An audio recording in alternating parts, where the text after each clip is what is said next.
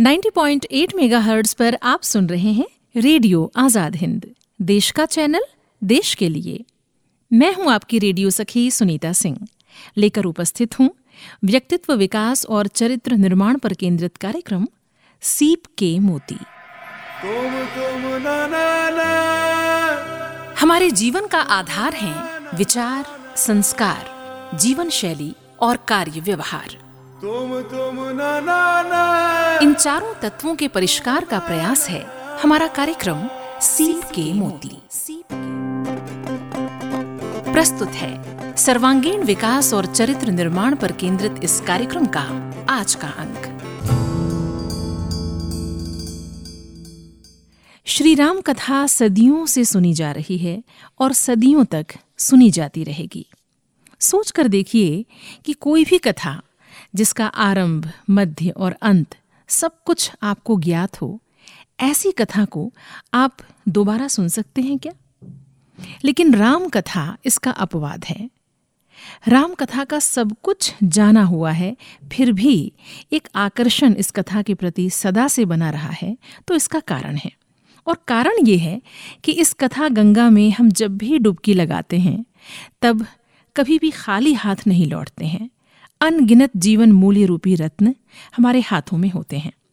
प्रसंग कोई भी हो, चरित्र कोई भी हो, हर बिंदु पर कुछ अनमोल बिखरा पड़ा है और जब भी हम इस कथा के करीब पहुँचते हैं, भर कर लौटते हैं। आप जानते ही हैं कि ऋषि मुनियों के कल्याण के लिए, देवताओं के कल्याण के लिए, राक्षसों के विनाश के लिए भगवान श्री राम को वनवास हुआ था। हालाँकि इस हेतु देवताओं ने माँ सरस्वती से प्रार्थना की कि वो दासी मंथरा की वाणी पर विराजें और कैकेयी की मति फेर दें, ताकि कैकेयी राजा दशरथ के समक्ष भरत के लिए राजगद्दी और श्रीराम के लिए वनवास की मांग रख सकें। लेकिन इस वनवास में अनगिनत लोगों का कल्याण छुपा हुआ था। लेकिन जब भरत अयोध्या लौटते हैं और श्री राम के वनवास का समाचार पाते हैं तो वो बहुत व्याकुल हो जाते हैं, व्यथित हो जाते हैं और श्री राम को मनाने चित्रकूट की ओर चल पड़ते हैं। भरत प्रेम का पर्याय है। श्री राम उनका आग्रह ठुकरा नहीं पाएँगे, ये चिंता अब देवों को सताती है और वो पुनः माँ सरस्वती के पास पहुँचते हैं और भरत की मति बदलने का आग्रह करते हैं। तब भरत के विषय में जो कुछ माता सरस्वती कहती हैं, जिन मूल्यों का बखान करती हैं, वही जीवन मूल्य इस प्रसंग से उपजी हुई अमृत रसधार है। वही सीख है मानवता के लिए, जिससे कल्याण का मार्ग प्रशस्त होता है। तो आइए श्री रामचरित मानस के अयोध्या कांड की ओर बढ़ते हैं और इस प्रसंग की व्याख्या सुनते हैं। हमारे बीच हैं प्रोफेसर ब्रजेश कुमार श्रीवास्तव, अध्यक्ष इतिहास विभाग हरि सिंह गौर केंद्रीय विश्वविद्यालय सागर। नमस्कार ब्रजेश जी बहुत बहुत स्वागत है आपका इस कार्यक्रम में। नमस्कार सुनीता जी। आज हम अयोध्या कांड में हैं और भरत के चरित्र का एक वर्णन जिस प्रसंग में है वो हम आज अपने श्रोताओं के समक्ष रखने जा रहे हैं। मैं दोही और चौपाई पढ़ूँगी और आप उसकी व्याख्या करते जाएँ। इसके पूर्व अगर आप कुछ कहना चाहें तो अवश्य कहें। एक जो सबसे बड़ी चीज़ आपने जो कही कि जो मंत्रा की वाणी पर और कैकई की मति फेरी गई। तो इसका मतलब एक तो साफ़ है कि हम मंत्रा को और कैकई को दोषी मानते हैं। तो ये क्या था? ये पूरा का पूरा एक विधि का विधान था। तो ये विधि के विधान के अनुसार ही दुनिया चल रही है। तो ये आपने बहुत अच्छी बात बताई। और दूसरी बात जो आपने प्रेम की बताई कि भरत प्रेम की बात जो की तो यहाँ पर ये ज़रूर हम थोड़ा सा बताना चाहेंगे इससे पहले कि रामचरित मानस में एक धुआँ मिलता है। प्रेम अमीय मंदरु धरऊ भरत पयोधि गंभीर। मत प्रगटेव सुर साधु हित कृपा सिंधु रघुवीर। राम ये अच्छी तरह से जानते थे कि भरत प्रेम की खान। है हर कोशिका में प्रेम समाया हुआ है। लेकिन हम्म। इतने गंभीर है कि ये प्रेम बाहर आ ही नहीं रहा है। तो अब ये प्रेम बाहर कैसे आए? क्योंकि राम चाहते थे कि आगे आने वाले युगों के लिए कलयुग के लिए कम से कम सुर साधु और आम इंसान प्रेम को तो समझें। ये समझेंगे कैसे आने वाली पीढ़ी तो इसलिए हम्म। भरत के अंदर के प्रेम को बाहर लाना बहुत ज़रूरी था जैसे समुद्र के। अंदर रत्न थे और समुद्र को मत कर रत्नों को बाहर निकाला गया उसी प्रकार हम्म। अब भरत के अंदर के प्रेम को निकालने के लिए पूरी की पूरी ये लीला भगवान राम के द्वारा रची गई उनको मालूम था कि ऐसे तो उनका प्रेम बाहर आने वाला नहीं है तो सबसे बेहतर क्या होगा कि अगर मुझे वनवास मिल जाए और जब इनको हम्म। पता चल और ये विराग्नि में जब जलेंगे तो निश्चित रूप से इनके अंदर का प्रेम बाहर आएगा। विराग के द्वारा उनके गंभीर समुद्र को मथा गया और मत प्रगटे उस बाद होते। और उसके बाद आप देखिए समुद्र मंथन हुआ तो सबसे पहले कालकूट एक विष निकला था और उस विष को शंकर जी ने धारण किया था नीलकंठ कहलाए। इसी प्रकार भरत के अंदर से भी सबसे पहले विष रूपी क्रोध निकला और उस क्रोध का शिकार कैकई मंत्रा बनी। और उसके बाद उनको बात समझ में आई, उसके बाद अंत में प्रेम उद्घाटित हुआ। तो भरत अयोध्या से और चित्रकूट तक चले हैं। जो प्रेम की धारा बही है, दुनिया उसकी दाद देती है। जिस पेड़ के नीचे प्रभु ने विश्राम किया था और जिस व्यक्ति से प्रभु मिले, उस व्यक्ति के गले मिले, ऐसे मिले कि राम से गले मिल रहे हैं। तो प्रेम की जो धारा बही है भारत में भरत से ही शुरुआत हुई है। तो ये बताना बहुत ज़रूरी था। अयोध्या से चित्रकूट तक जो भरत की यात्रा चली है, वो प्रेम की धारा है। और प्रेम एक ऐसा तत्व है, जो इस संसार में हर तरह का शुभ रचता है और हर समस्या का निदान है। इसलिए भी बहुत आवश्यक था कि ये प्रेम बाहर निकलता और भरत के रूप में इसे दुनिया देखती, समझती और सदियों तक इससे सीख लेती। तो चलिए मैं दोहा पढ़ती हूँ और आप उसकी व्याख्या करते चलें। सुरन सुमीरी सारदा सराही देवी देव शरणागत पाही।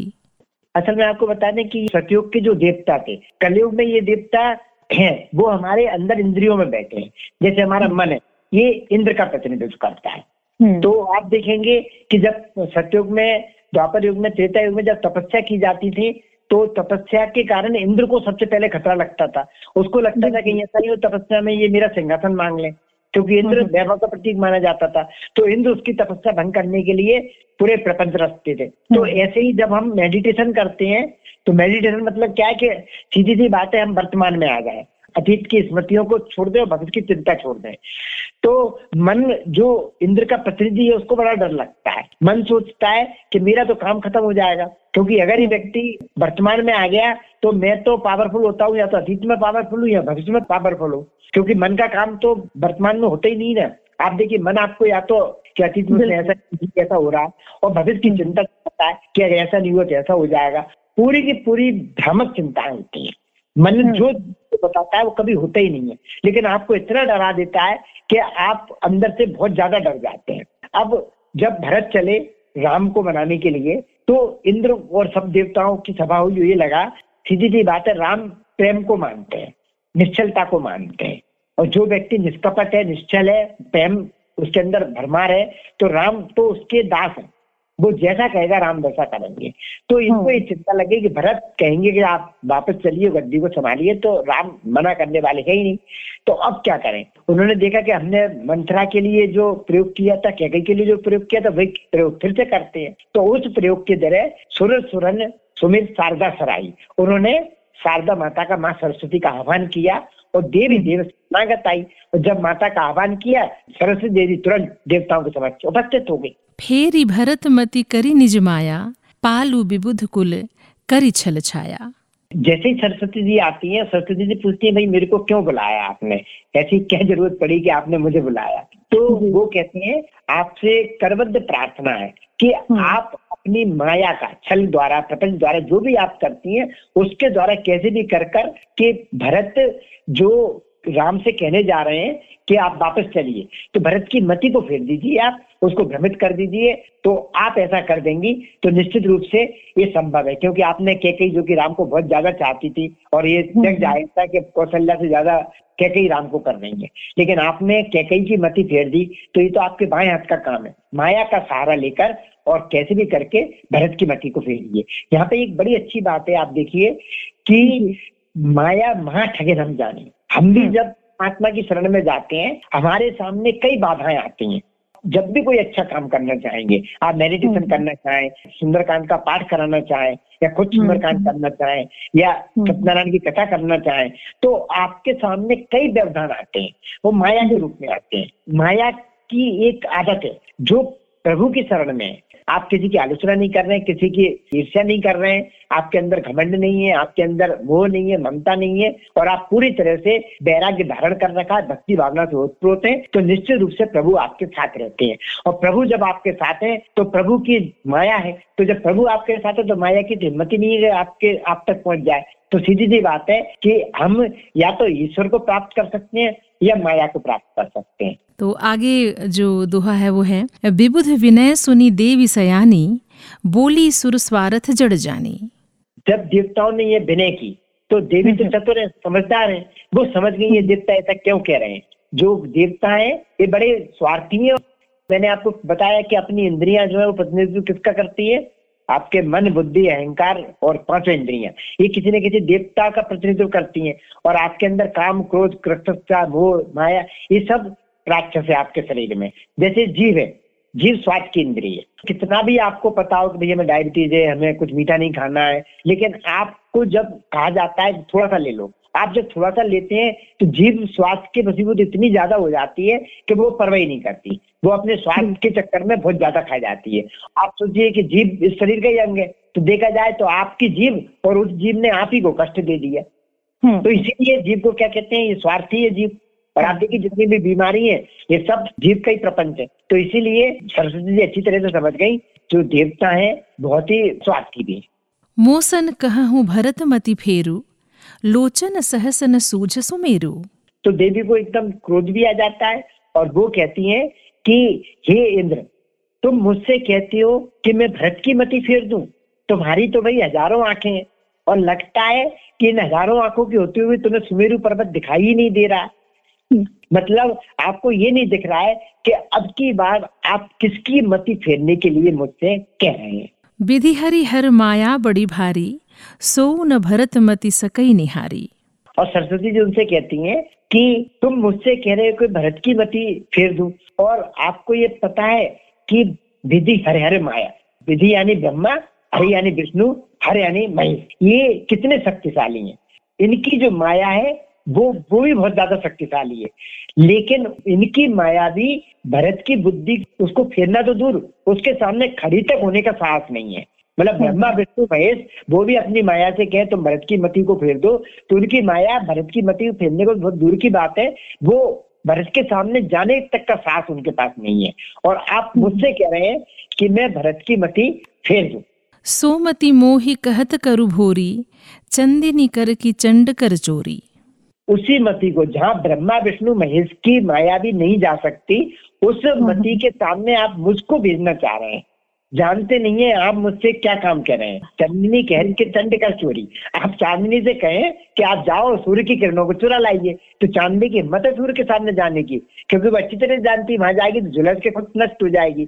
तो यहाँ हम देखते हैं अच्छी तरह से कि अगर व्यक्ति कोई निष्पाप है धर्म परायण है तो उसके ऊपर माया का प्रभाव नहीं पड़ सकता।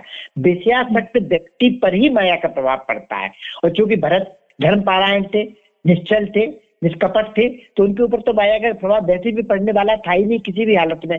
तो ये सरस्वती ने उनको बताया। तो माया का प्रभाव धर्मपरायण व्यक्ति पर नहीं पड़ सकता है, निश्चल व्यक्ति पर नहीं पड़ सकता है, और भरत चूँकि वैसे थे, इसलिए वो कहती हैं कि ब्रह्मा, विष्णु, महेश की माया भी जिस तक नहीं पहुँच सकती है, उनकी मति मैं कैसे फेर सकती हूँ? भरत हृदय सी राम निवासु, तह की तिमिर जह तरनी प्रकाशु। सरस्वती जी, देवताओं को कारण भी बताती हैं कि भाई हम्म। भरत के सामने जाने के साहस क्यों नहीं है माया का? क्योंकि भरत के हृदय में साक्षात सीताराम रह रहे हैं निवास कर रहे हैं। जिसके हृदय में सीताराम का निवास है तो ये मान के चलिए वहाँ तो उनका सूर्य चमचमा रहा है तो वहाँ अंधेरा रह ही नहीं सकता। जहाँ पर सूर्य वहाँ तिमिर कैसे टिक सकता है? अगर ज्ञान स्वरूप परमात्मा आपके हृदय में प्रकट हो जाए तो अज्ञान रूपी माया तो किसी हालत में वहाँ पर कोई काम ही उसका नहीं बचता। तो सीधी सी बात इसलिए कहते हैं ज्ञान विज्ञान।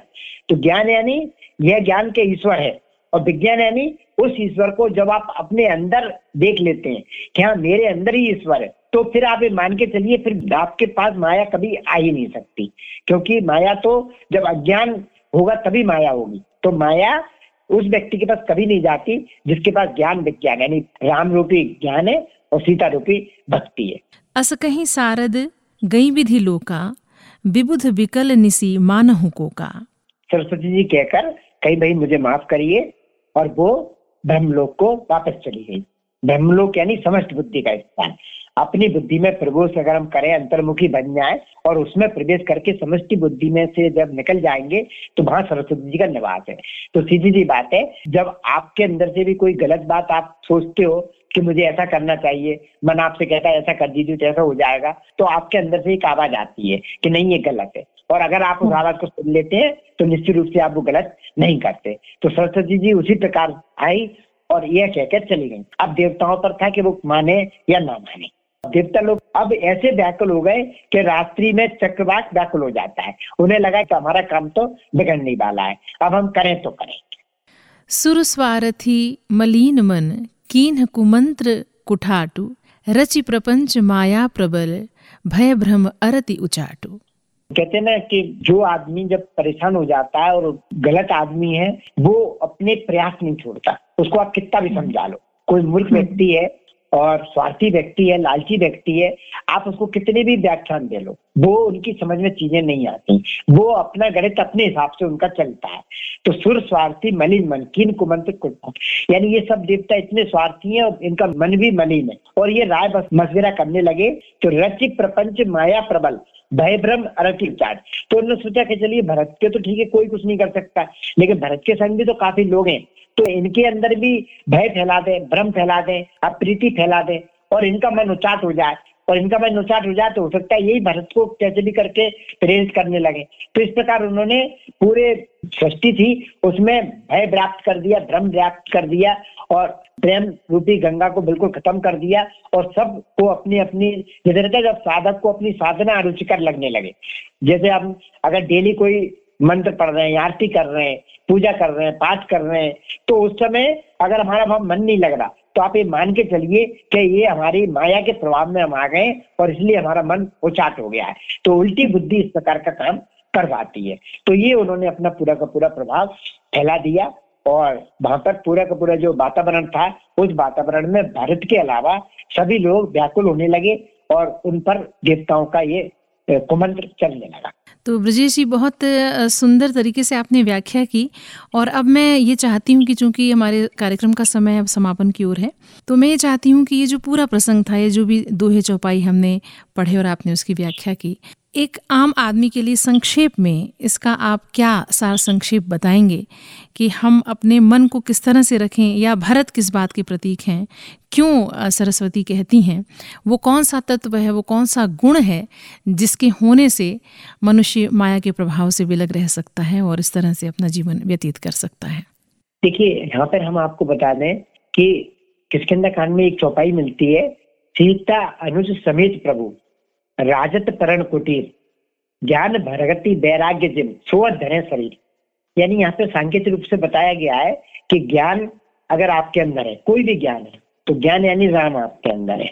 और अच्छा। वैराग्य अगर ज्ञान है तो निश्चित रूप से आपको ये पता चल जाएगा ये दुनिया बेकार है कोई मतलब नहीं है। भौतिक बात की ओर बढ़ते हैं तो आप अज्ञान के कारण नहीं बढ़ते हैं। ज्ञानी व्यक्ति कोई भौतिक बात की ओर नहीं जाता। तो। यानी कि निश्चित रूप से उसके अंदर ज्ञान के साथ वैराग्य आ गया और वैराग्य के प्रति कौन है? लक्ष्मण जी। तो लक्ष्मण जी आपके अंदर आ गए। अच्छा। और जब ज्ञान आपके अंदर आ गया और वैराग्य आपके अंदर आ गया तो बट नेचुरल है आपके अंदर भक्ति भी आएगी क्योंकि वैराग्य लक्ष्मण जी तो राम के भक्त है ना। जी बिल्कुल। तो ज्ञान वैराग्य जब होती है तो भक्ति साथ में सुनिश्चित है। और भक्ति यहाँ पर किसके रूप में? सीता जी के रूप में। तो सीता जी। आपके अंदर आ गई। तो आप देखिए कि जब राम लक्ष्मण और सीता ये अगर आपके शरीर में आ गए अंदर, यानी ज्ञान आ गया, वैराग्य आ गया, भक्ति आ गई तो ये जब तीनों आ जाते हैं तो निश्चित रूप से आपके अंदर आस्था और विश्वास बढ़ने लगता है। प्रेम भी आपके अंदर आ जाता है तो ये प्रतीक है इसके भरत। जब राम, लक्ष्मण, सीता है तो भरत भी वहाँ पर आ जाते हैं। और जब राम, लक्ष्मण, सीता, भरत आपके शरीर में आ गए, यानी ज्ञान आ गया, वैराग्य आ गया, भक्ति आ गई, आस्था, प्रेम और विश्वास आ गया, अब ये पूरे आ गए तो बचे कौन? शत्रुघ्न। शत्रुघ्न का नाम शत्रुघ्न क्यों है? शत्रुओं का नाश करने वाले। तो आपके अंदर अब शत्रु कौन विराजमान है? काम क्रोध लोभ मद मच्छर ईर्ष्या द्वेष तो ये सब शत्रु है।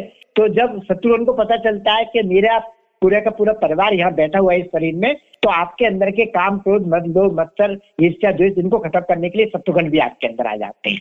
क्योंकि हम्म। उनके परिवार को उनको इनसे बचाना है क्योंकि ऐसी जगह उनका क्या काम जहाँ पे राम का निवास हो। तो अब ये पूरा का पूरा जब आपके शरीर में आ गया तो अब आपके शरीर की रक्षा करने का दायित्व किसका है? हनुमान जी का। बेटा व्यक्ति आपको नुकसान पहुंचाना चाहे तो हनुमान जी वहीं रोक देते हैं। तो सीधी सी बात है आप अगर ज्ञान को अपने अंदर ले आए वैराग्य की भावना ले आए भक्ति ले आए आस्था ले आए श्रद्धा ले आए, विश्वास ले आए तो फिर माया का बस आप पर नहीं चल सकता किसी हालत में। तो सीधी सी बात है कि माया को रोकने का एकमात्र उपाय है कि हम ज्ञान प्राप्त करें और ज्ञान के द्वारा वैराग्य प्राप्त करें, भक्ति प्राप्त करें और अपने जीवन में उच्च मूल्य निर्माण करें। जब ये सब होता है तो धीरे धीरे आप देखेंगे कि आपके सब काम अपने आप होने लगते हैं। आप जिस जॉब में है उस जॉब में ही आपको उपलब्धियाँ मिलने लगती है। उस जॉब में ही आपको तरक्की मिलने लगती है। क्योंकि सरल होना ही सबसे कठिन काम है। दुनिया में सबसे कठिन काम है सरल होना। और जो व्यक्ति बनता है वो व्यक्ति खुद नहीं जानता है कि वो धीरे धीरे कितना अद्भुत बनता जा रहा है। तो ब्रजेश जी, बहुत ही सुंदर मनोहारी चर्चा रही और सार संक्षेप में आपने आज के प्रसंग को लेते हुए ये कहा कि अगर हमारे भीतर ज्ञान का प्रवेश होता है, वैराग्य का प्रवेश होता है, आस्था, विश्वास, प्रेम का प्रवेश होता है तो हम समझें कि हमारे भीतर राम, लक्ष्मण, सीता, भरत का अस्तित्व बनता है, उनकी उपस्थिति होती है और इस तरह फिर शत्रुघ्न की भी उपस्थिति होती है इनके साथ ही क्योंकि इनके माध्यम से ही काम क्रोध मद मोह लोभ मत्सर आदि का विनाश कर सकते हैं उसको समाप्त कर सकते हैं। तो इस तरह से जीवन हमें जीना चाहिए ये संदेश देता हुआ आज का ये प्रसंग था। बहुत सार्थक और सुंदर चर्चा हुई आज। आप हमारे बीच उपस्थित हुए आपका हम बहुत बहुत धन्यवाद करते हैं। अगले कार्यक्रम में बहुत जल्द फिर आपसे मिलने की उम्मीद करते हैं। बहुत धन्यवाद। धन्यवाद तो श्रोताओं श्री रामचरित मानस के अयोध्या कांड की कुछ पंक्तियाँ हमने ली, कुछ दोहे और कुछ चौपाइयों के माध्यम से हमने भारत के चरित्र की जो विशेषता थी, जो माता सरस्वती जी द्वारा बताई गई उनको आज के संदर्भ में हमने जाना समझा कि कैसे हमारा मन माया से विलग रह सकता है और इसका सूत्र बताया ब्रजेश जी ने कि ज्ञान, वैराग्य, आस्था, विश्वास, प्रेम अगर हमारे भीतर होता है तो माया का प्रभाव नहीं होगा और एक सफल और सुंदर जीवन, एक आध्यात्मिक और सार्थक जीवन हम जी सकते हैं। उम्मीद है आज का ये कार्यक्रम आपको पसंद आया होगा। बहुत जल्द अगले विषय के साथ हम फिर उपस्थित होंगे। तब तक के लिए इजाज़त दें अपनी दोस्त सुनीता सिंह को। नमस्कार। सीप के मोती, सर्वांगीण विकास और चरित्र निर्माण पर केंद्रित इस कार्यक्रम का आज का अंक आपने सुना। उम्मीद है आज का ये कार्यक्रम आपको पसंद आया होगा। अगले अंक में फिर आपसे होगी मुलाकात। आप सुनते रहिए 90.8 मेगाहर्ट्ज पर रेडियो आज़ाद हिंद, देश का चैनल, देश के लिए।